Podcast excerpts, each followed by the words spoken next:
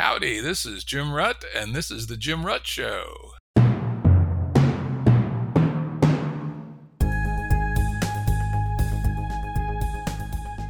Listeners have asked us to provide pointers to some of the resources we talk about on the show. We now have links to books and articles referenced in recent podcasts that are available on our website. We also offer full transcripts. Go to JimRuttShow.com. That's JimRuttShow.com. Today's guests are Ferananda Ibarra and Art Brock of Commons Engine and the Holochain Project. Ferananda is director of the Commons Engine. She's a visionary social innovator and regenerative entrepreneur, bringing over 15 years of experience with community building and currency design. Art has worked to unlock the secrets of the social DNA by which people operate and the critical role of currencies for programming these patterns. Art builds targeted currencies which shape the social dynamics of our emerging post-industrial economy. He's created more than 100 designs for multi-currency systems, and his software company has built and deployed dozens of those systems. So we're going to talk about currencies today in a quite general sense, and I think it'd be quite interesting conversation. I had a previous podcast with Art. It was episode 56 on May 28th, where we went in great detail into Art and Ferananda's Holochain project. For people who want specifics about Holochain, I would point up to that episode. It may well come up in the conversation today, but the focus today is going to be on currencies more generally. So let's start with exactly that. When we're talking about currencies in the most general sense, I mean, as general as you can make it, how would we define currency? Either one of you, feel free to take that question. Well, I know I have a very specific definition where I'm trying to, let me just start off by saying we use the word currency and money rather interchangeably in English, and I don't.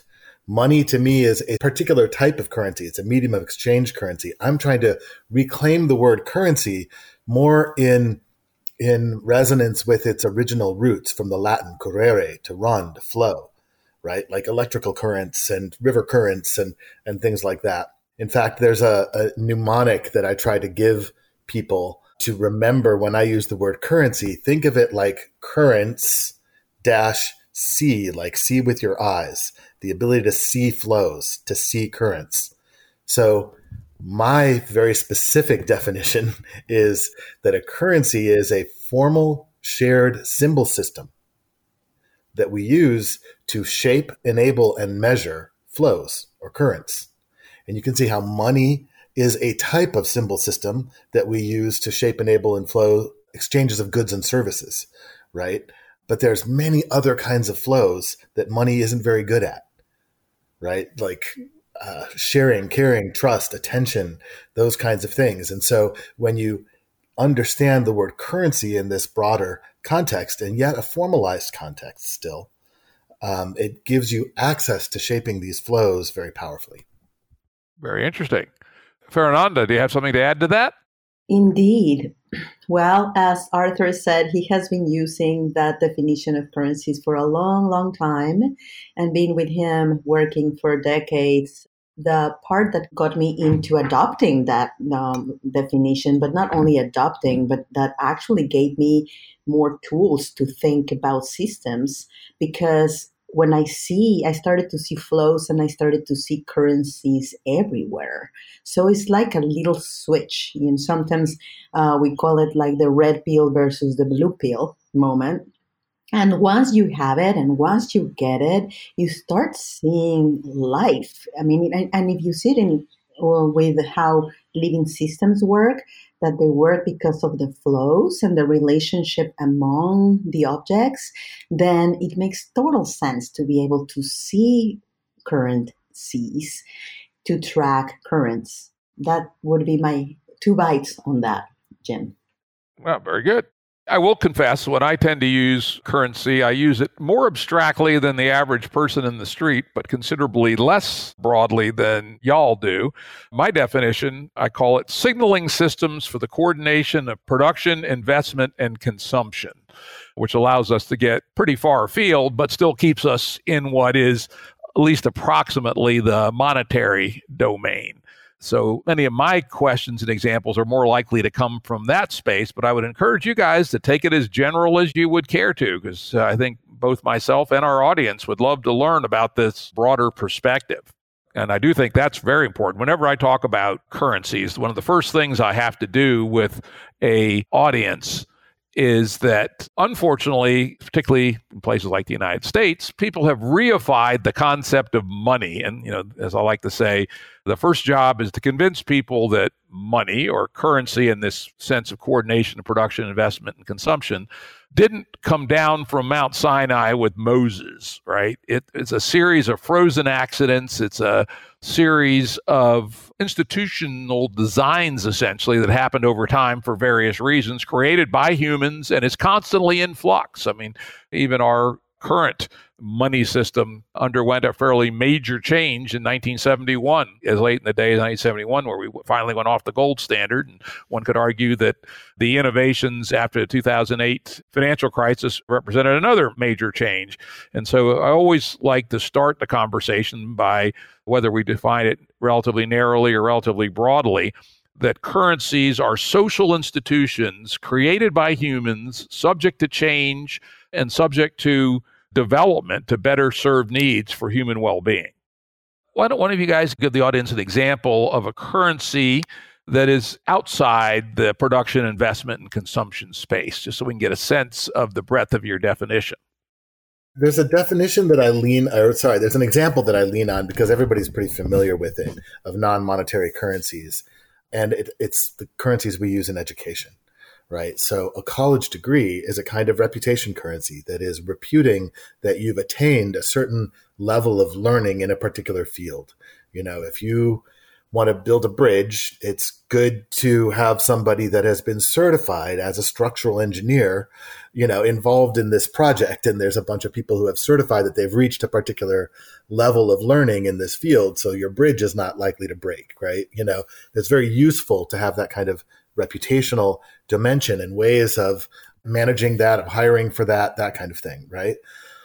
But that's not the only currency, right? And we also use credits, for example, because you get the degree by getting, 25 credits of this and 12 credits of that and 15 credits of the other thing. And credits are just a unit of account currency, counting your course hours in different domains of work required to fulfill the degree. But the credits only count if you get a good enough grade. And the grades are a performance metric currency attempting to measure how well you're learning the content of the course. None of those are monetary currencies. Like, you may pay the school in a monetary currency for being enrolled and taking the classes, but these are other currencies that shape the flows of participation of students. Yeah. And then sort of your balance sheet in that story is your transcript, right? It shows you the status. It's sort of like the scoreboard of where you are in acquiring the stacks of credits you need and the grades that you've gotten, and you divide up power in that space by who issues which currencies. Professors issue the grades, departments issue the credits, the university issues the degree. So do you get what I mean by this is a thing that shapes the flow of millions of people's participation in education? Yeah, it would certainly fall into my broader bucket of coordination of production, investment, and consumption, because it's around the production of education. And then later it's used to shape job opportunities in the areas of work, which then leads to consumption, et cetera. So I can see how that falls even into my somewhat narrower definition than your very broad definition. Though I would point out, and this is another subdivision I discovered many years ago, and I believe you also use this distinction, which is a distinction between transactional type currencies like money systems and static ones or relatively static ones that are not transactional, like reputation systems. And I think that's a very important distinction to make, because you cannot spend your college credits, right? In fact, that would be some form of fraud. If you somehow, manage to transfer your college credits to me, that would not be the purpose for this particular kind of social signal. So is it worth distinguishing that dimension? Most definitely. A good reputation currency should not be able to be transferred. I have a blog post actually about this, that reputation and exchange are orthogonal dimensions of design in a currency, right? And when people make reputation currencies that can be traded, they're almost always really crappy reputation currency designs. If you can buy reputation, or if you lose reputation because you're actually leveraging it, right? It's not that you didn't do the work that was reputed. It's not that you didn't acquire the learning, right? When you get into, you use your high school degree to get into college, but they don't own your high school degree when that happened. You didn't lose your high school degree, right? So the reputation still needs to remain, for it to have integrity, still needs to remain with the person that earned that reputation for what they earned it for, not for buying it or something like that. But the credits are an interesting hybrid, right? Because credits can be transferred if you transfer to another university. And part of what you're trying to look at when you transfer to another university, in fact, is how well will my credits transfer? How well will the work that I've already done transfer in and count toward work toward a degree in this other university? Now, they don't transfer to another person, right? But so there are always rules in the transactional dimension that place constraints. And sometimes they just can't be reassigned to another person, but sometimes they can still be accepted by another organization in their accounting. I'm going to be a little bit nerdy here. I'm going to suggest that moving, the transfer of credits is actually more like it's something different, because it doesn't actually disappear from the home institution either. So let's say I move my credits from, Arizona State to Arizona University. I actually have credits at both places. In fact, it's probably more like some kind of foreign exchange transaction where somehow my Arizona State credits turn into Arizona credits, but they still remain Arizona State credits as well. So there's something interesting and slippery about that particular example. Mm-hmm. Well, for me, if we follow the track of education and currencies, what I'm interested about, I'm a self-instructed learner since forever, and I raised a girl that was on and off from school during her whole life. She's 19 now, but for 13, she opened her first makerspace, and she figured out that the slower learners were those kids that were coming out of school. And then she started to figure out, how am I going to do this without having the credits from school? I really don't want to go to school, but how can I prove all that I know, right? She has studied about finances and learning about marketing, and she has learned how to make a startup and how to raise funds and how to do crowdfunding. And by the time, if she would want to study business, by the time that she would be actually interested in something that she would be passionate about learning, it would take a long time for other students to catch up. So what are the currencies of the future that will show us when someone has gone through a certain flow of skill, education, performance, knowledge, coordination with others, collective intelligence, you name it, that will help us and enable us to move and evolve what we know now as the educational system, or the way of showing that we know? Because right now it's like if the universities were the bank, and they're the ones like they issue the currency, and if you don't have the currency, you don't have a PhD, you can get a job, but the PhD person will always be regarded as different than the one that doesn't. And I believe that my whole life, except when I already had sufficient reputation, nobody really cared. Interesting. Yeah, I've certainly played that game, having been a person engaged in the sciences without a PhD. You definitely have to go quite a bit further down the road to prove to people that you're able to play the game at their level. And at least in that domain, I'm not really aware of an alternative signaling system other than just demonstrating it by doing the work and being able to hang with the big dogs. But certainly that would seem to be a very significant opportunity there. You look at the $300,000 to get a 4-year university degree from an elite university. Most of the interesting work seems to show that the actual amount of things learned in undergraduate university in the United States, at least, is relatively little. In fact, I had a very interesting guest, Jason Brennan, on the show back in December, I think, in his new book, Cracks in the Ivory Tower, He makes a very strong argument that most of what goes on in universities is actually signaling as well, as opposed to substance. You know, the students cynically take the easiest courses for the highest grades. The professors modify their teaching to get high student evaluations. The administration is always interested in more administration and more tuition, et cetera. So, you know, the university game itself is all caught up in signaling, but it presumably opens an opportunity to do exactly what you were talking about with your daughter, Ferananda, a way for her to be able to demonstrate in a transferable way. That's the interesting part that gets us back into currency design in a way that's more or less fungible, that you can prove that this person is sort of equivalent to that person through some other mechanism than spending $300,000 and 4 years of your life on relatively unproductive work. I think that's an area there's going to be a lot of interesting things going on.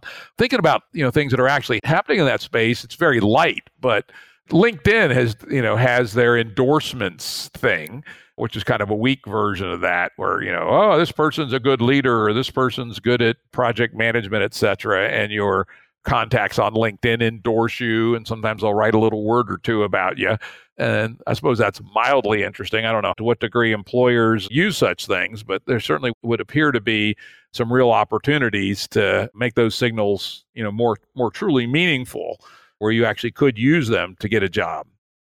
Well, I don't know. I mean, it depends, right? If you have something that, like a portfolio of things that you've done and reputation with people, and then you start getting in your way in what you can do and what is possible. But that probably it's another variant, another path that we can take in the conversation. So I don't want to deviate it from our currency topic.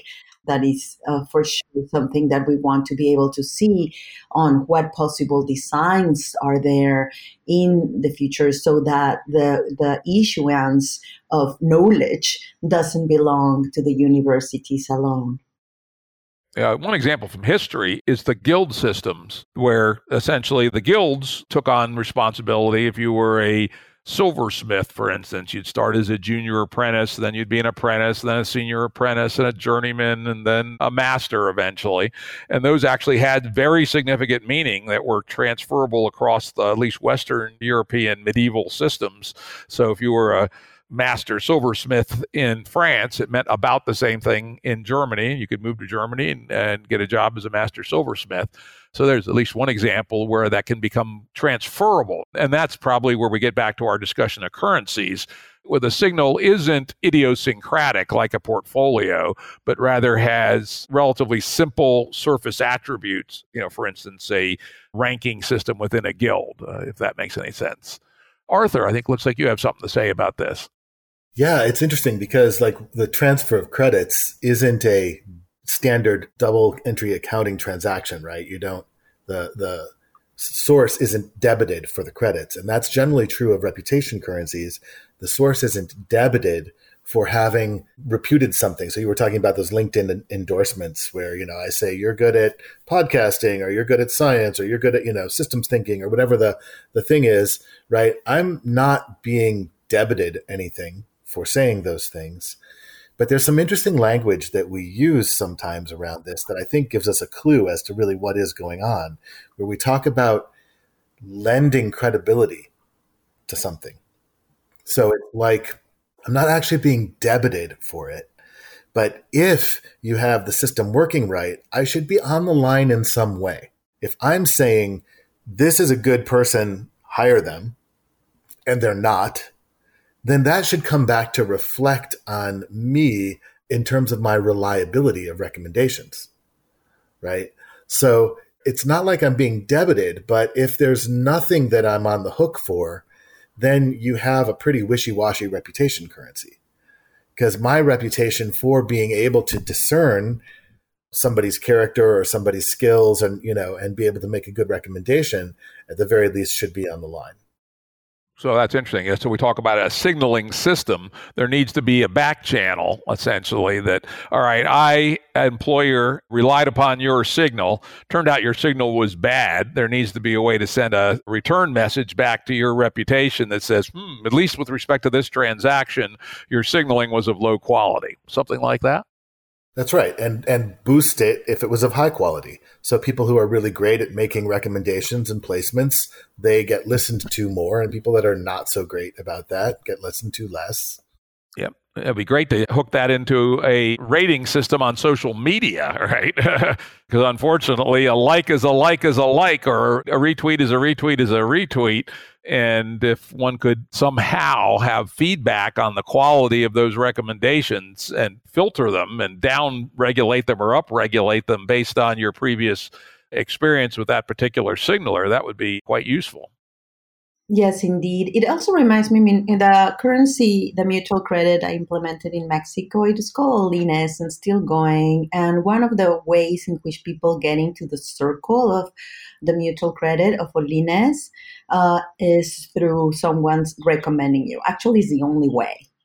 And that person has to be responsible for your learning and has is kind of some sort of buddy system where they go with you until they're sure that you can walk on your own. You know the system, you know how to transact. You actually, it's pretty intense when you do it in the mutual credit because it's not money, it's community currency. So you don't do what you can do with money. And people, we are so used to just transacting with money that we forget about all other dimensions of value that can be shared within a community context. And then we need to learn those things as well. So the buddy system works that way and it's really useful. Sometimes you would have somebody that would say, hey, I'm new to town and I heard about Rolines and I would like to be part of it. And then you will allow them to have a certain credit limit until they prove the reputation by the number of transactions they have, the number of happy people with the way in which they provided value to the community and things like that. But I would always have wanted to see a system that would integrate that reputation currency with a mutual credit, even at time banks. So you can see different dimensions, as Arthur was saying, because it's not linear or flat. Like you can have two carpenters that are awesome and Joe is fast and he's not that expensive, but his things don't tend to last many years. While, you know, Joe, he's very slow, but his quality is amazing and it's very likely that his furniture would last for hundreds of years. And then both are not good or bad. It's just about what is the choices that you want to make and be able to make those dimensions visible so that people can make informed decisions when you want, they want to be able to do a transaction based on what your reputation looks like. But most of the systems are pretty flat, so you don't really see dimensions. Yeah, I guess the question is, does it cognitively map to what humans are actually capable of dealing with? And it is always important, and I point this out to people who, like myself, enjoy designing these systems, is that 50% of your audience, if this is a global system, will have an IQ less than 100. So it's important to design a system that's actually tractable with the actual human cognitive ability you'll find on the ground. You know, what's interesting about that, though, is I think people have more capacity in this domain than we give them credit for. At least in the domain of what I call currencies, I think we navigate dozens of different currencies a day and understand by context which set of rules we're operating in so that you don't try to use your grade on your math test to pay for gas at the gas station. You don't use a postage stamp for your bus pass or there's lots of different kinds of currencies that make sense in certain contexts. But I think what you're pointing to is that the currency has to map well to the social frame, to the social expectations. If it doesn't map well, then you're going to cause too much cognitive overhead of trying to have people remap. Ah, very well said. I like that. Yeah. But there's different social contexts in which there's different social frames, right? So when I go across the street and, to my neighbor, Brian, and I say, hey, can I borrow a handful of nails? I'm working on this project and have run out of nails. And I just want to be able to finish this project. Man, he would root through his basement for an hour to find me that handful of nails or something like that. He's excited to help out. And he doesn't want me to hand him a couple bucks for the nails he gives me. He doesn't want me to go, you know, next week when I've gone to the hardware store and to return some nails to him or anything like that. It's not an exchange type of social contract. What it is in this case is neighbors investing in living in a neighborhood where neighbors treat each other well, right? And so if you make your reputation type of currencies map to that frame, then they have low cognitive overhead. But if you start trying to make them really complicated with a bunch of other rules you're trying to push in there, then they get complex and they take a lot of cognitive overhead. I think that's a beautiful distinction. Very well said. In fact, I grew up in one of those neighborhoods of, call it upper working class, lower middle class, you know, plumbers, electricians, carpenters, cops, what have you. And the whole neighborhood basically ran on a kind of loose form of reciprocity. I never heard of anybody ever actually calling a plumber. Somewhere in the neighborhood, there was always someone that knew enough about soldering and piping and what have you to be able to instruct you on how to fix your sink or unstuck a toilet or et cetera. And they'd expect you to reciprocate, but not one-on-one and not necessarily now. It was kind of a very loose, unstructured form of reciprocity credit that built up over time. And I don't know if that actually falls into our definition of currency, but it certainly falls into the signaling system domain. Yeah, what's really interesting about it, though, is I think you have to be careful about the reciprocity piece because it lets you still hold on to that money concept where there is a little bit of a tit-for-tat exchange going on. Because what's really interesting is if I go borrow that handful of nails from Brian, and he finds it pretty easily, and I thank him, and I'm grateful, and you know that kind of thing. What's actually been invested in is our relationship, and it actually increases my ability to go back to him next week and say, "Hey, man, can I borrow your lawnmower? I can't get mine to start," or whatever. Right? It's not that now I owe him an equal measure. It's that we're investing in the neighborliness. And both of our abilities to use that neighborliness go up when we do that. Yeah, that's interesting because that gets around the classic Western point of view failure of seeing the objects but not seeing the relationships. So in this case, if you argued that what you're doing is investing in the line that connects the two objects rather than either of the two objects, that provides a different framing for thinking about the problem. Yes, and it also points to another aspect that we constantly emphasize about not wanting to track absolutely everything. Because then, I mean, if you wanted to track that and then, oh, I'll go to our neighbor interface and I'll put you two neighborly points and then we'll gain trust and you start measuring everything, it just becomes mechanic and artificial. It loses its beauty.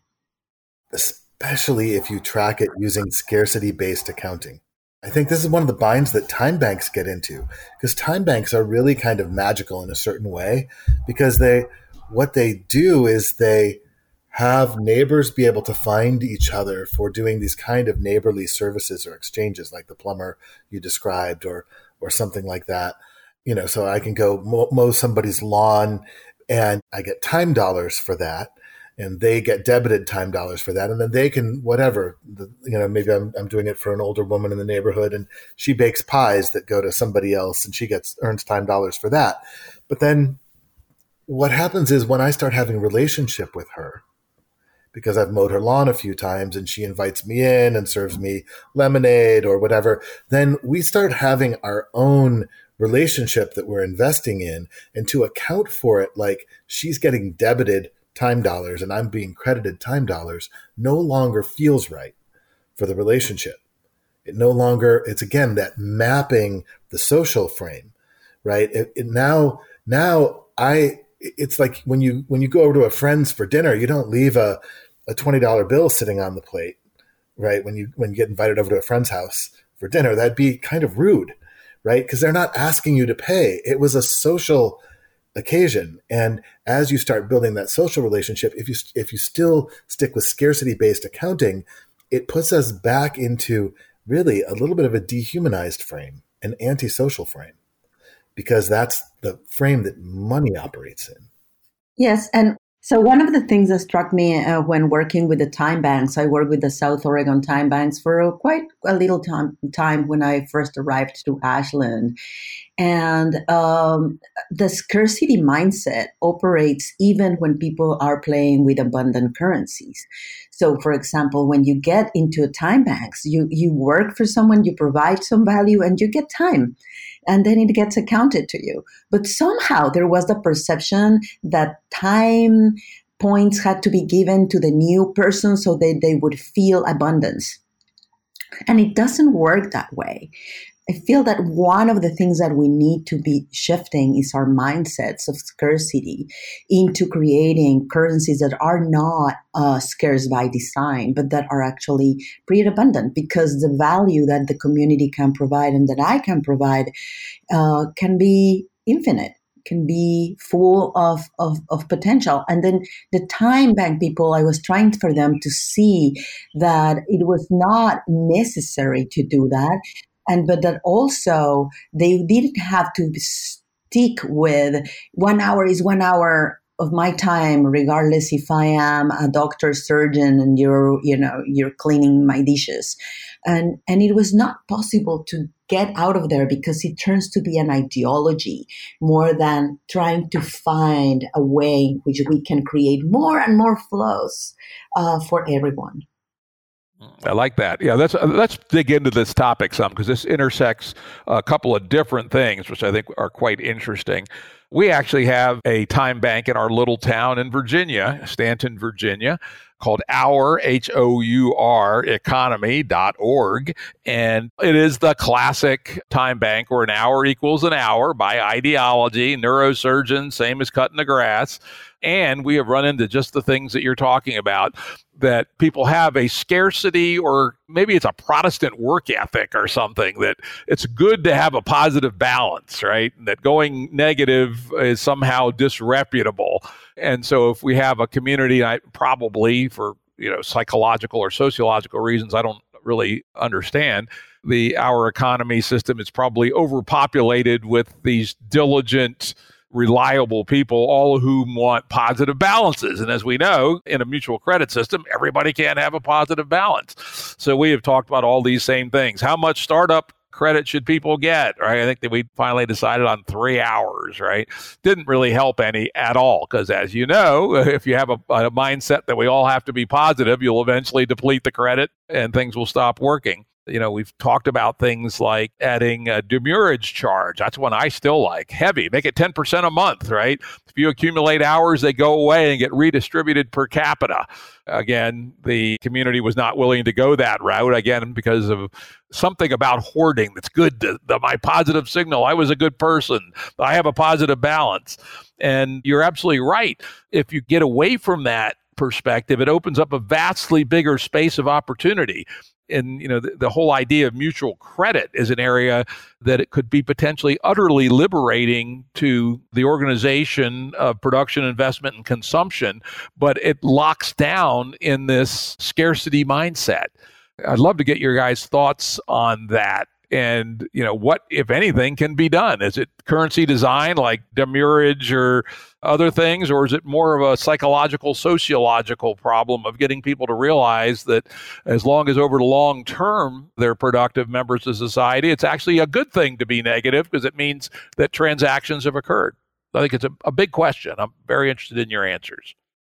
Well, for me, it has a lot to do with that frame that I was talking about before, where if you have this sort of neighborly exchange system, and then you use scarcity-based accounting as the frame, even if it's mutual credit and could not be scarce.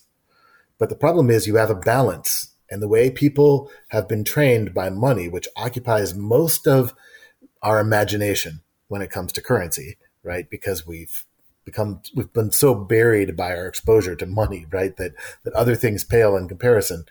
There is sort of this shame of having a negative balance or a fear of having a negative balance.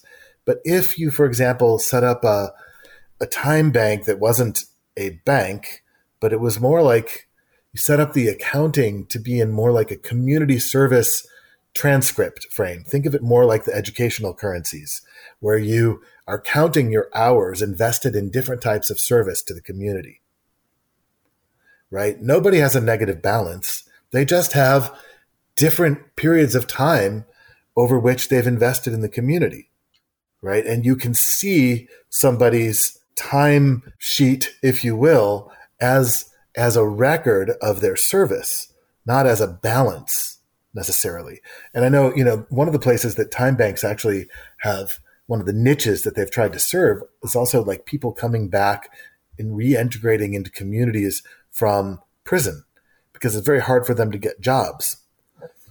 But I think something like this community service transcript would be much more helpful in having them get job placement where they can see they're an active contributing citizen that has maybe also a bunch of testimonials that go along with it, than a time bank balance. Oh, look, I've earned 50 time dollars. Aren't I great? I like this. Yeah, because that's open-ended. It's all positive. I like that. That's very interesting. Does the transaction still work? So I'm, an elderly person who can no longer shovel their snow on our time bank. You'd put up a request. I'm looking for someone to shovel my snow. And somebody who felt capable of doing that would basically take up that offer, do it, and would get no debits or credits, but rather would add that to their resume, shall we say. Well, I guess that works. It's true. You can have kind of the flip side of that sheet as well, which shows the services I've taken, I've accepted, right? Which also gives you a sense of, is this person in balance, right? Like, or what kinds of needs they have, or things like that, right? So you can have both things be visible.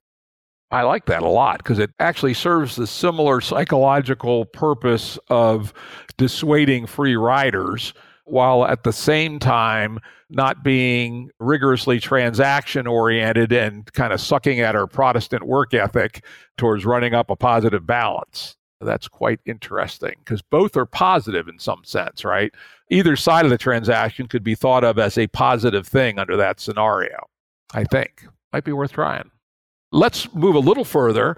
Again, this is an area I'm so interested in, but it's, I think we all know from looking at the history of people trying it, it's really hard to get it to work at a large scale, are mutual credit systems. There's lots of these little LET systems around. There's the Weir system. But again, they only seem to work in very special social contexts. Maybe one of you could describe what a mutual credit system is. And then, why haven't these things taken off? They seem like the magic universal solvent to the problem of money, but they just yet haven't made it. Yeah. For me, I think I'm a little bit more precise about my definition of mutual credit than some people. For me, it actually just has to do with the form of issuance. It means that for every credit created, there is an offsetting debit. That money is always created through the act of an offsetting debit and credit. And therefore, what that really means is all the positive balances always equal the negative balances. And so the net money supply is always zero. So this is not used to how we're thinking of money supply, right? Like if you look at the cryptocurrency stuff and all the, the coin market cap, they're looking at the supply as one of the main things. And they're always trying to keep an eye on if the supply changes, then it's going to have value impacts and all that kind of stuff. Well, the supply never changes in a mutual credit currency. And what changes is the active supply, how far people are into the positive or negative. And so the game in mutual credit, as far as I'm concerned, is the management of the credit limit patterns and formulas. Now, most people, like you mentioned, time banks and LET systems and those kinds of things, most people aren't very creative about this stuff. There's kind of a vanilla format for mutual credit where it's like there is no formal credit limit and everybody can go up and down equally and, all that kind of thing. And as far as I'm concerned, that's not very creative. And those things do have a limit on scale and application. That often what you need to do is tailor it for a particular use or need, where you can have different, for example, classes of users that may have different types of credit limits or different algorithms for determining their credit limits. And the beauty of this is that if you have a mutual credit currency, that the supply can be encoded both to expand when the market needs it, when there's demand for it, and to contract when there's less demand for it. And fiat currencies suck at contracting supply. They only know how to devalue when there's less demand for it. That's actually not quite true. Let me probe on this a little bit, because if you think about it, using your definition, our current monetary system is substantially mutual credit, which seems to me means there's a problem with the definition, because as we know, more than 90% of the money in circulation is issued by commercial banks under the fractional reserve banking regulations, or their equivalent in savings and loans or credit unions, et cetera. And the money does not have, long-term life. It only exists as long as the loan is outstanding. When the loan is repaid, that money literally disappears. Now, it turns out that because banks are in the business of lending money, most of the time they recycle the money back out with new loans as quickly as they possibly can, because the lack of created money is a lack of profit opportunity. However, one of the things that actually drives recessions is when the rate at which new loans are put out falls, the money supply, at least the locally available money supply, actually falls as well. So our traditional commercial bank-driven fractional reserve banking system has a lot of those same attributes. So it makes me a little skeptical of that definition. Not exactly. Here's the thing. When a bank gives me a mortgage, right? And they just created $500,000, or rather, they just gave me a check for $500,000 toward paying off the previous people, right? They did not deduct that $500,000 from an account. No, that's the beauty of it. They love that, right? By money out of thin air. But they did give you a debit. You now have and actually in their vocabulary, it's the other way around. The money is a liability to them, but the mortgage is an asset, and the two offset each other. Exactly. But what they just did was doubly create two assets. They created an asset on their books, which is the mortgage of the money that I owe them, and they created $500,000 check that they wrote out to the previous owners to pay off their mortgage, or typically the previous owner's bank to pay off the mortgage, right? And so you don't have the money being created with an offsetting debit and credit. Let's just be clear about that from the outset, right? So it's being created from nothing. And then the way that they game this system is the order of repayment. Like when your initial payments on your mortgage, you've got 99% of it being applied to interest and very little of it impacting principal. Over time, that switches, right? So that on the tail end, when you're finally paying off your home 30 years later or whatever, it's almost 100% of your payment applying to principal. Well, the reason for that is when you're repaying principal, that money is technically going back out of circulation. Exactly. That was my point. The money actually disappears when you repay principal. So how's that different than mutual credit? Because in mutual credit, what you do is if you create an algorithm for somebody's credit limit to be tied to their productive capacity, their track record, rather, let's say. So in the case of HoloFuel, it is that correlated to the past few months of hosting of hosts. We take that as a strong indicator of the next few months of hosting, of the likelihood for them to be able to repay if they go into the negative, right? And so your credit limit expands as you provide value and as there's demand for that value. And as that demand either decreases or your ability to provide it decreases, so does your credit limit. Now, that doesn't necessarily mean you've changed your balance, because many people may have a credit limit and not go into the negative at all. They may still have a positive balance or something like that.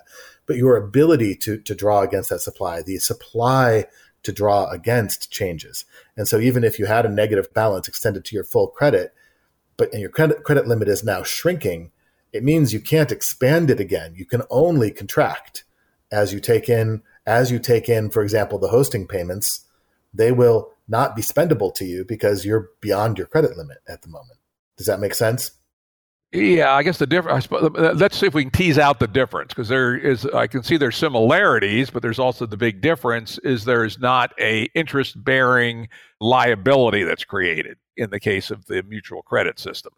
Nobody is collecting interest on the money that's been created. Yes, that's a big difference, but that's not the biggest difference. I don't want to skip over. Fundamentally, fiat currency is encoded for scarcity. What that means is you always owe more of it than exists. So when I get that $500,000 mortgage, over the course of 30 years, I'm going to have to pay back like 3 times that amount, depending on the interest rate that I got it at, right? I'm going to have to pay back $1.5 million. But only $500,000 got created, not $1.5 million. So how the heck am I supposed to pay back $1.5 million on a loan that only creates $500,000? That can only happen if I can take it from other people's principal, because the only money that exists was the principal that got created, but the money that's owed is the principal plus interest. So for every dollar created, a dollar plus interest is owed. So the whole system is encoded for scarcity. Yeah, and also it's unstable unless there's enough growth, right? That's the classic built-in imperative of growth, the fact that we create the money with a magic wand in fractional reserve banking, but we don't create the money for the interest. And so if the thing doesn't continue to grow, it runs out of money and crashes. Exactly. So if we don't grow the economy next year to service the interest on the money we issued this year, then we start having massive defaults and foreclosures and, you know, that kind of thing on loans. Yeah. So on mutual credit, let's make sure we make it clear both to me, would be helpful, and to the audience. So in mutual credit, I have good credit, say for $1,000. I can create $1,000 worth of money out of thin air, but there's no offsetting interest generating liability. All I've done is depleted my credit level. I haven't actually built this liability for interest in the future. Is that a fair distinction? I got a little confused in there as to which you were talking about, because you said mutual credit, but then it sounded like you were talking about creating it out of thin air. But you are creating, I mean, as I understand mutual credit, if I have a $1,000 credit limit, I can literally create $1,000 worth of money out of thin air. And all I do, I deplete my... All I can do is spend money in a transaction, right? I don't get to just write a check. I don't get to create some instrument that has its own independent existence. I can participate in a transaction in which I go into the negative and somebody else goes into the positive. So really what's happening is somebody else is providing value, actual real value, for the money they're being credited, and I'm being debited for receiving that value, which is different than when a bank creates money from nothing, where they're sending this check and getting the asset of my mortgage, right? And they therefore technically also get to be the primary owner on my house. I feel like I want to get into the different forms of issuance to really distinguish what it means to have something created by fiat, literally created by nothing, just the authority to say so, versus something that's asset-backed, a backed currency, versus something that's a mutual credit currency.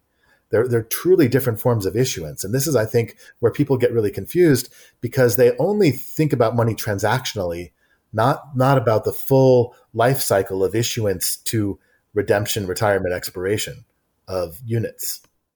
Well, dig in, go for it, because I think I'm confused a little bit now. I thought I understood what mutual credit was, not an area I have a lot of expertise in, but yeah, dig into it. Let's make it as clear as we can make it.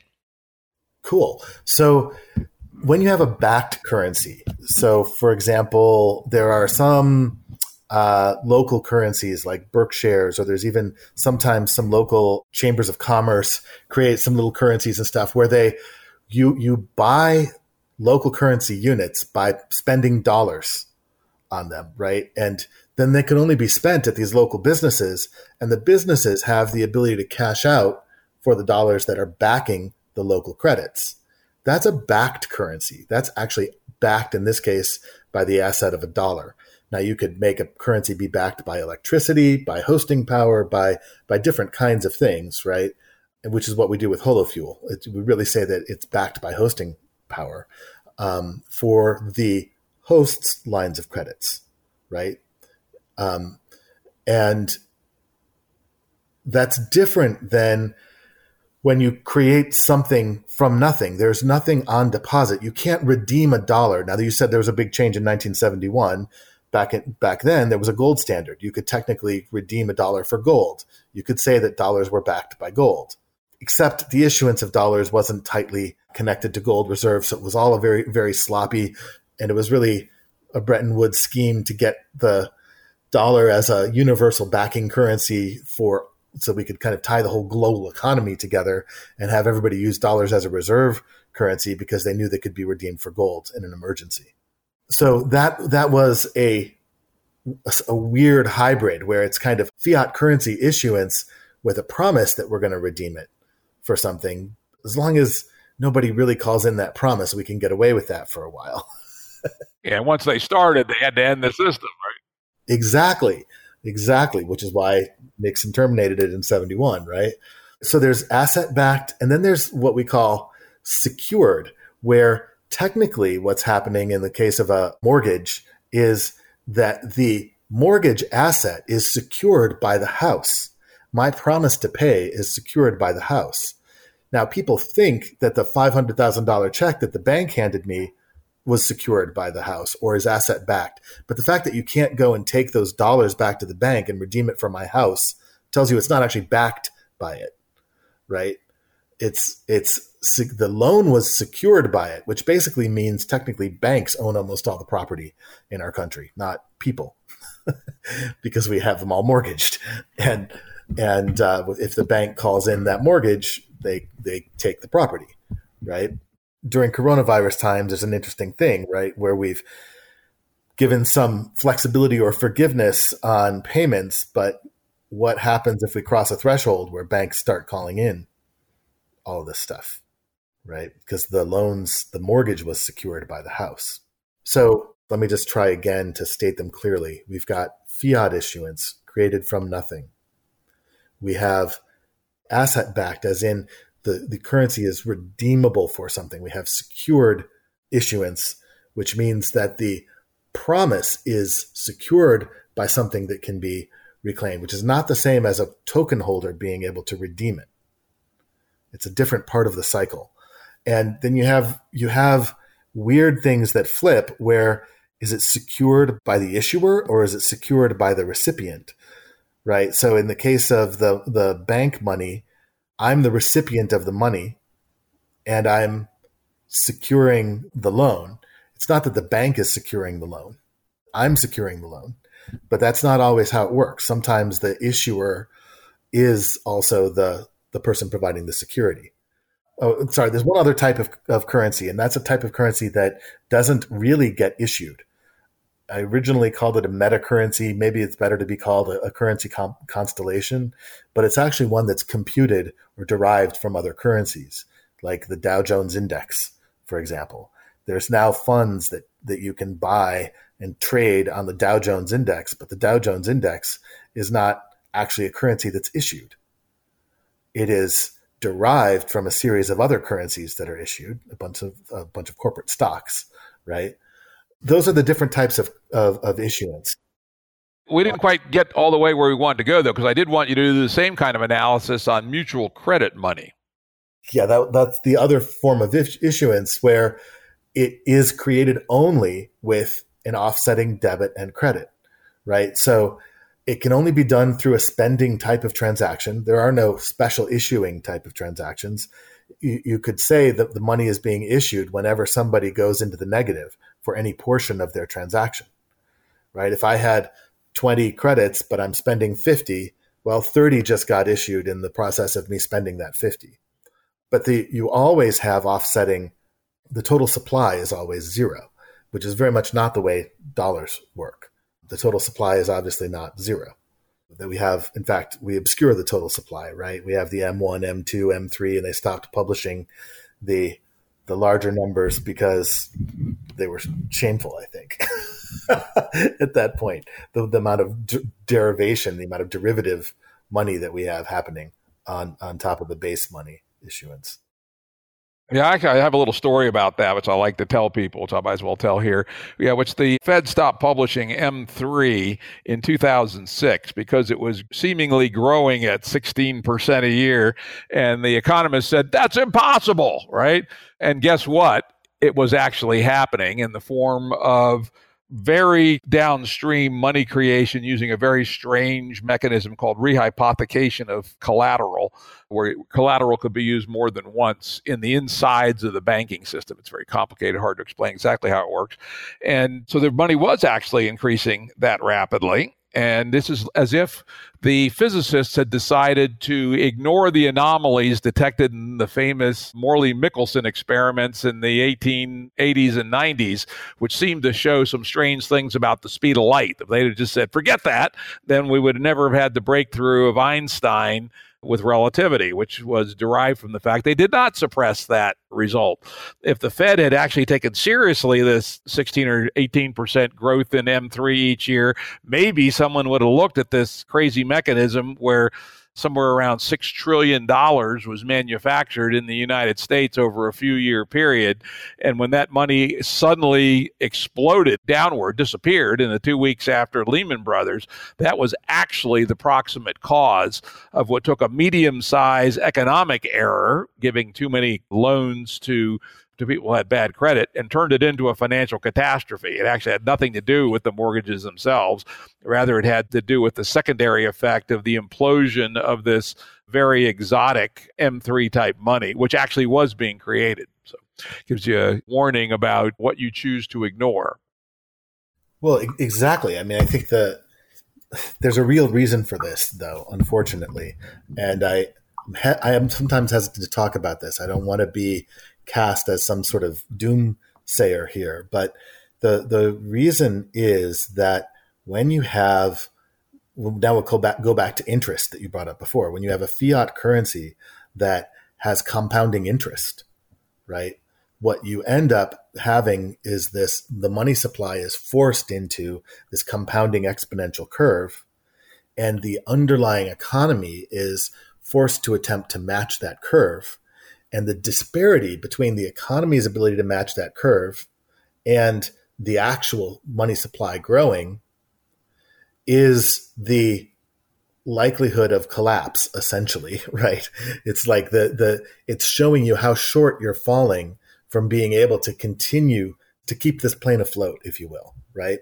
And it's like the warning signals are going off that, you know, we've got the horizon line set wrong, and they're choosing to mute the warning signal because we're outstripping the ability for keeping up with that exponential curve at this point. And so it's better to mute the warning signal and have everybody stop panicking, you know, is what it seems like. Like that's the decision that they're making. And so the question is now when we turn off too many things in the dashboard to be able to actually see what's happening and what the gap is, then we get blindsided by its consequences, by its effects. And that's, you know, we're basically flying blind on some of these things now. Yeah, we've added all these new means to paper over the fact that the whole financial structure is out of whack. You know, they keep inventing new goodies, right? It was the QEs first, right? Now it's buying any kind of crappy ass asset and holding it on the Fed's books, right? Yeah, you can keep that game going for a while, but I don't think for very long. We'll find out. But I want to get back to the different types of currency, and in particular, the kind of the asset backing and what that really looks like when a currency can be asset backed. You know, there's futures trading, for example, right? That's actually backed by the delivery of a container of corn or, you know, whatever the thing is at the end of the period. And until that time, people are trading the futures on it based on the value. That's an example of kind of a backed currency, but it's a backed currency optimized for a strange gambling market, right, on the futures betting. Well, it's actually good for farmers. Farmers use that very legitimately to lock in the price for their crops at an appropriate time or they're in the black. I live in an agricultural area, and that's a very important part of managing your farm is playing the futures market, or not playing, but using the futures market appropriately to hedge your crop. Right, and it also, I mean, the original purpose was to give the farmers upfront liquidity at the beginning of the growing season when they needed to be investing the most, so they could basically pre-sell some of the stuff and get the value up front and then deliver on their product, right? So that it provides an essential liquidity also to the farmers. But the problem, as has happened with our whole economy, and the problem with the futures market and has happened with our whole economy, is actually, the way I think about it, is the tail wagging the dog. What's happened is that our whole economy has moved into where, you know, I don't know what the current number is, somewhere around 10 years ago, it was around 98%. And so it's probably even higher now with millisecond trading and everything. But we're 98% of the daily volume of dollars transacted is in the speculative economy, not in the productive economy. And so, you know, there was once a time where you could think of a nation's currency as being correlated to the productive capacity of that nation. And that was how currencies were kind of offset with each other or valued relative to each other. And, you know, at this point, it's really all gambling markets. It's all speculation. And the same thing has happened in the crypto markets, in part because there's so little productive capacity to play with in the first place. It's all speculative stuff. And we have the tail wagging the dog. And this is exactly why we, sorry to bring back to HoloFuel, Holochain, you know, that kind of stuff, why we're doing some different currency design patterns is to bring that center of gravity back into the body of the dog, if you will, back into the productive capacity, in our case, of the hosts, providing hosting power, right? Or in the case of like joules, a food-backed currency, in the case of the farmers providing food, or Red Grid's, you know, Internet of Electricity type currency backed by kilowatt hours, right? So when you bring it back to the ability to produce something and have the currency actually get tied to the valuation of the currency, get tied to this asset, it stabilizes currencies again. It's not like a stable coin where it's fixed to a particular number, but it's tied to what it takes to produce that number, what it takes to grow the food or provide the hosting power or generate the electricity, right? So you start having a more stable center of gravity based around the productive economy instead of the tail wagging the dog of just what speculators are pumping and dumping, which tend to largely only benefit big speculators, right? And when other people get caught in the crosshairs of trying to participate in the productive economy or even small time participate in the speculative market, often they're on the wrong side of those curves because they're not the ones manipulating the market, where the speculators have their strategies for manipulating the market. And what we've been trying to do is create a new class of cryptocurrency that's resilient against that type of manipulation. Yeah, I like that, the backed currency idea, though, of course, it has a limitation, which it can only, at least I haven't seen any proposals on how it works with non-fungible goods. One of the reasons that mortgages are the way they are is that every house is different, and nor are they dividable. You can't go and say, I want 100th of a house, right? You know, it's a specific house in a particular place, in a specific condition, et cetera. Unlike, say, electricity or holofuel processing capacity, which one could think at least as roughly fungible and that, you know, and also approximately fully dividable. So it's a better fit in some ways for a money system. Yeah, it's true. I mean, I think there are some things where I think we can actually also tap into transportation and housing, but it's housing a little bit more a la Airbnb than property ownership. It's like bed nights, room nights, if you will, you know, are a little bit more of a fungible unit. And they're not to say that everyone is equal, but, you know, there's a more predictable range. And so I part of my goal really is to have a series of these things, food, energy, hosting, which is code for communication and collaboration on all scales, right? That's required hosting in this day and age. Housing, transportation, as we build out that suite of baseline currencies, it creates the possibility of a whole other emergent economy to be built on top of those things if those things are stabilized. Okay, and this is interesting. I'm just trying to think this through. Suppose we have multiple of these fungible, deliverable, or quasi-fungible, deliverable currencies all in operation simultaneously. How does one exchange amongst them, right? One of the great advantages of a neutral currency like gold is I can swap my wheat for gold and then I can go buy eggs with it, right? Suppose I get, you know, transportation miles currency because I operate a fleet of automated AI vehicles. What can I buy with that? How does that get exchanged for other forms of currency or get providers to sell me eggs or, you know, a new suit or whatever for my miles-based AI robot car generated currencies or backed currencies? Well, realize, first of all, again, that this provides a base layer. Like you could say that when dollars were backed by gold, people still use dollars for all this other stuff. In fact, more people use dollars for all this other stuff, not because they were ever trading it in and out of gold, but because it provided a backstop, it provided stability for it for another emergent layer, right? So when we look at HoloFuel being backed by hosting power, yes, there are people who will want to redeem HoloFuel for hosting because they have communication, collaboration tools, things that they want to power on hosts. Great.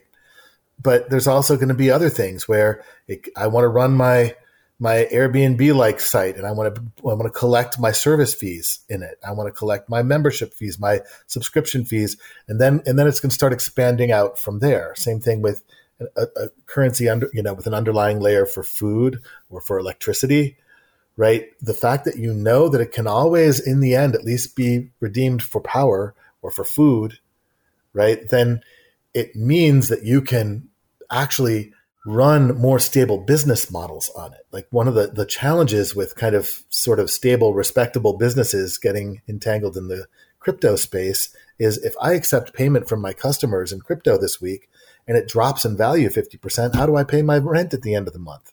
You know, so if you want to make the space safe for people to play and build their more emergent business models on top of, they can use these currencies just as that unit of account, just like dollars are used as a unit of account.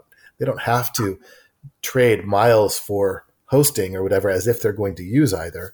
But all it takes is having an account on both systems to do so, right? Where I get debited on one system and credited on another with my transaction with somebody else who has an account on both systems. I have to think that through. What about the fact that at the end of the day, the currency system has to be careful not to get itself into a speculative bubble where there's a lot more of these currencies running around than there is the ability to actually deliver, let's say, the hosting? If you don't get to that point, how does the amount of currency become significantly larger than the actual market for the hosting and hence have some additional capacity to be able to use it in these general ways? I'm not sure I see that. Well, so let's take the host's credit limit, for example. The credit limits don't expand if there's not a demand for hosting. That's a very tight feedback loop, right? Because if it's based on your last few months of hosting power, if the demand for hosting is dwindling, then so are the credit limits shrinking. It's a feedback loop that's very actually tightly coupled. But if that's the case, then how many of these hosting-backed currency units will be available for something other than buying hosting? So HoloFuel is a weird example because I'm such a weird currency geek. HoloFuel is a hybrid of fiat-backed currency and mutual credit issuance. The host example where we're talking about their credit limit is the standard classic mutual credit thing where the supply expands and contracts based on market behavior. And then the reserve accounts where you can buy into HoloFuel using a cryptocurrency like HOT tokens or using dollars or euro or something like that. That's an asset-backed scenario where you have dollars that back the units that you're buying, and hosts can redeem out for those dollars or for those euro or for the cryptocurrency, right? And so you only issue credit limit to that reserve account as the outside currency is placed on reserve. So it's a backed currency in that scenario. And then the ICO that we did, where we basically gave an initial line of credit to Holo as the infrastructure provider or creator, is kind of an act of fiat, right? Where we're saying we're building out this infrastructure and we got a large, multi-million dollar credit limit to begin with. And now we have to pay that back over time, but we got this big credit limit to begin with. The accounting is actually all being done through a mutual credit currency, but because there's different classes of accounts with different types of credit limit algorithms, it allows us to simulate those behaviors of a fiat, a backed, and a mutual credit currency, all in one mutual credit currency. Ferananda, you've had your hand up for a while. What did you want to add to the discussion? Well, you know, in and out, because the discussion goes here, goes there. But I wanted to give another example on how we're thinking about JUOLS. And JUOLS stands for Just One Organics Living Economy System. And Just One is a company that produces beautiful food crystals out of organic vegetables and fruits that have a very big shelf life. And the mission of the company is to be able to grow regenerative soil and help farmers, or by helping farmers to grow food. So, you know, part of the design of JUOLS, which is a constellation of different currencies, one of them is a coupon, which you can think like, oh, you know, coupons, we see them everywhere, right? And they're not unusual. So there is a JUOLS coupon that you will be able to get food with, and then get a coupon. And then the incentive is to keep the coupon for as long as 3 years, so that then Just One Organics can build more capacity. And by doing that, you grow. As a buyer of the coupon, you keep getting a wider percentage of food. Now, so we were in that design with the coupons, and we feared, oh, well, it would be great when people have 10% more food or 20% more food. How are we going to do that with our current packages, which are just 100 grams? And we started to play with how we were going to do that. And then we started to think, wow, but that's not the only thing they can redeem for, because actually people are using the crystals to get and produce other foods like pixie sticks for children, or purees or soups, or so there's a whole production that starts to happen with that food, because you can really create so many things with it. And then we started to see how easy it would be to create a whole marketplace of things that then people can trade for within the realm of food. So if we start thinking conventional, and then we really wanted to work like money, and we wanted in the end to be able to trade it for my AI, whatever, or a cell phone, well, it might not work. JUOLS might just not be for that. Just go and get another currency that would work for it, and play with JUOLS too in the realm of food. So we create new assets, new marketplaces, and new possibilities, you know, because the mission that we have as part of the Commons Engine, because we do currency design and we teach currency design, is to be able to provide solutions for our biggest challenges, not to make people rich or create a new elite like it happened with the tokens. It's actually to target currency into the solution of real problems. Oh, certainly interesting and good if we can actually do it. What's a good example of a currency y'all created? Let's not use HoloFuel, because it sounds like it's so complicated. It'd be very, very hard to deconstruct all the way down. But a simpler example where a currency design solved a real world problem. I feel like I do a lot of that, but this is in the domain of currencies that people don't necessarily always think of as currency. And I want to give an example that I that I like, where I was trying to encourage people to solve a real world problem. It's just a very vivid example, I think, that unfortunately they didn't use it. But it's still, I think, a worthwhile example, because it's so obvious to see how it solves the problem. At Occupy Wall Street, they had this reinventing money work group that wanted to create some sort of Occupy dollar, so they could actually like pay the people that were contributing various things, food and sleeping bags and stuff like that in these Occupy bucks. And they came to us, and we're talking about this, and I'm like, "Are you having a problem with those flows right now?" And they're like, "Well, no, everything's going really great." I'm like, "Why would you want to insert a currency into it? Why would you want to put something in place that's designed to change the pattern of flows in a pattern of flows that's working, right? Let's take a pattern of flows that isn't working. Let's take a real world problem that you want to solve that's going on." And there's, well, for example, we have problems sleeping. You know, the police often just send people down here when they're getting released from jail, saying, "Hey, there's free food and tents and sleeping bags down at Zuccotti Square. Go on down there." And those people aren't always here for the same reasons as us, and they don't always follow our rules about like quiet time after 10 p.m. or no substance use and things like that. And then for those of us that actually have jobs and have to work, but we're still staying down here and that kind of thing, we end up not being able to sleep And like, well, you're not able to address that in the General Assembly. And like, no, because it keeps being turned into a personal issue, you know, and it's harder to see the overall pattern. I'm like, great. Okay, cool.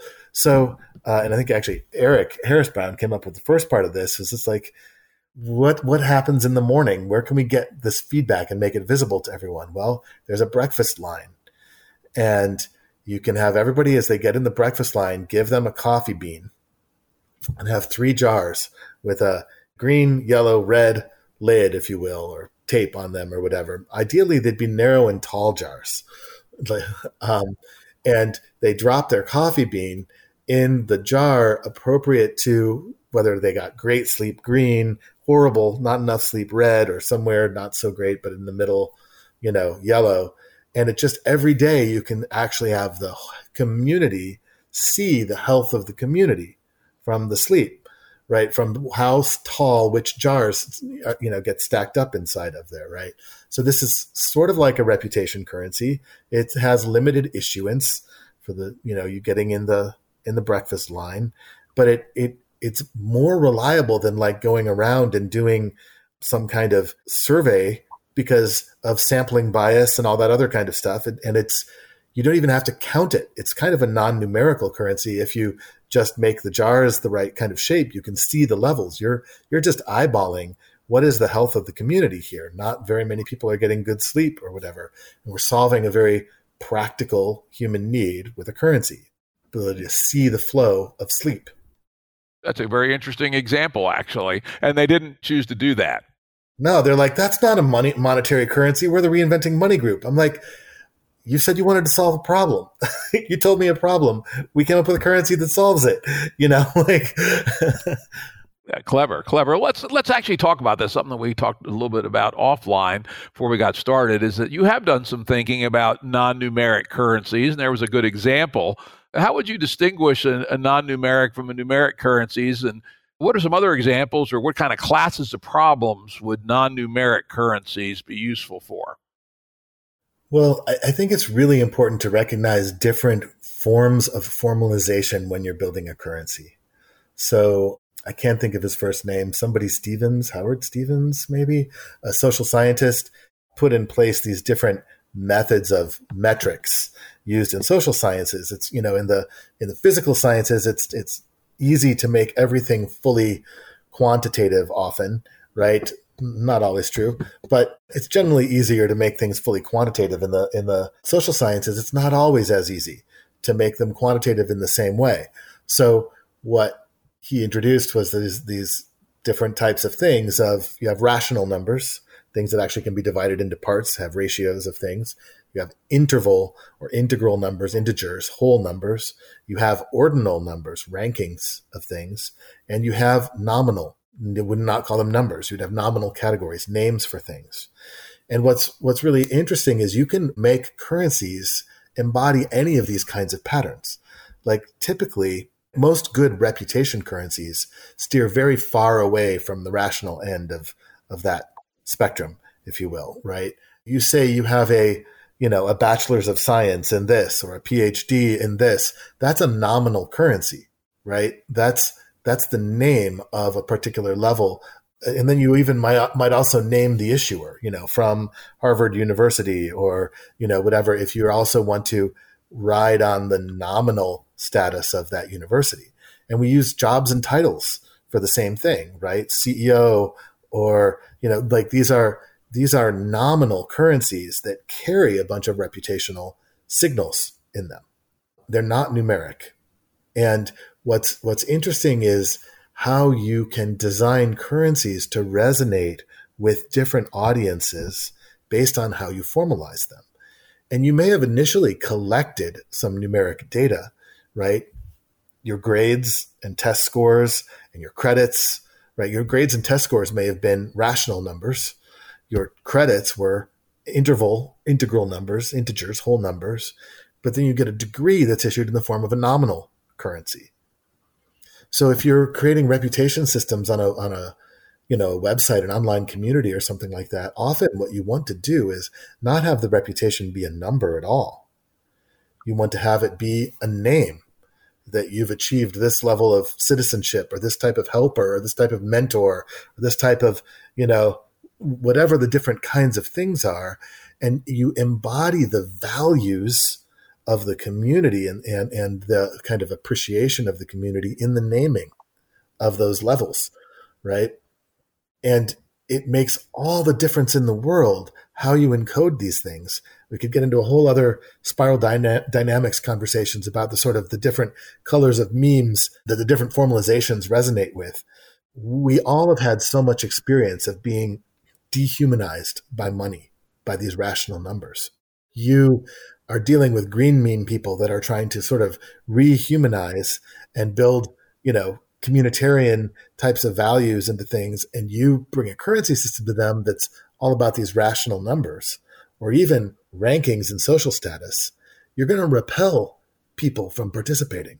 What you want to do in that scenario is have whole numbers of contributions and named levels of participation, named types of participation, that type of thing. And that resonates very strongly with the green meme. I've got a whole map around these kinds of things for when you're designing currencies. Who's your audience, and how do you design, make sure your design actually maps to the right social frame, like we were originally talking about around reputation currencies and such, or any type of currencies. The further you go from the social frame of who you're trying to have participate, the more cognitive overhead there is.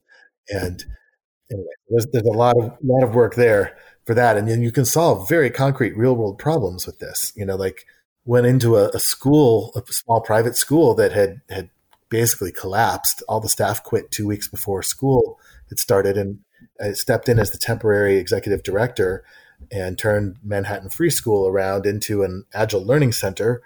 And agile learning centers then took off and have grown to, last I checked, about like 92 schools all over the world. But it was all through these types of currencies, setting up the feedback loops so that the community could see themselves and manage themselves more effectively. Okay, very interesting. And again, some of it's back to the past, as we talked about, you know, the medieval guild systems had all kinds of intricate ranks. And none of it was numeric, of course. In those days, it had to do with items of dress that you were allowed to wear, the sumptuary laws. You know, depending on where you were in the social system, you were allowed to wear lace or you were not, or you were allowed to have buckles on your shoes or you were not. These were, you know, highly analog signaling systems. So your hypothesis is that people who are in the postmodern epoch are more likely to react well to these kind of analog signals as opposed to digital signals. Is that part of your hypothesis? Well, analog and digital doesn't quite map because obviously many of these things are still coming through digital media, right?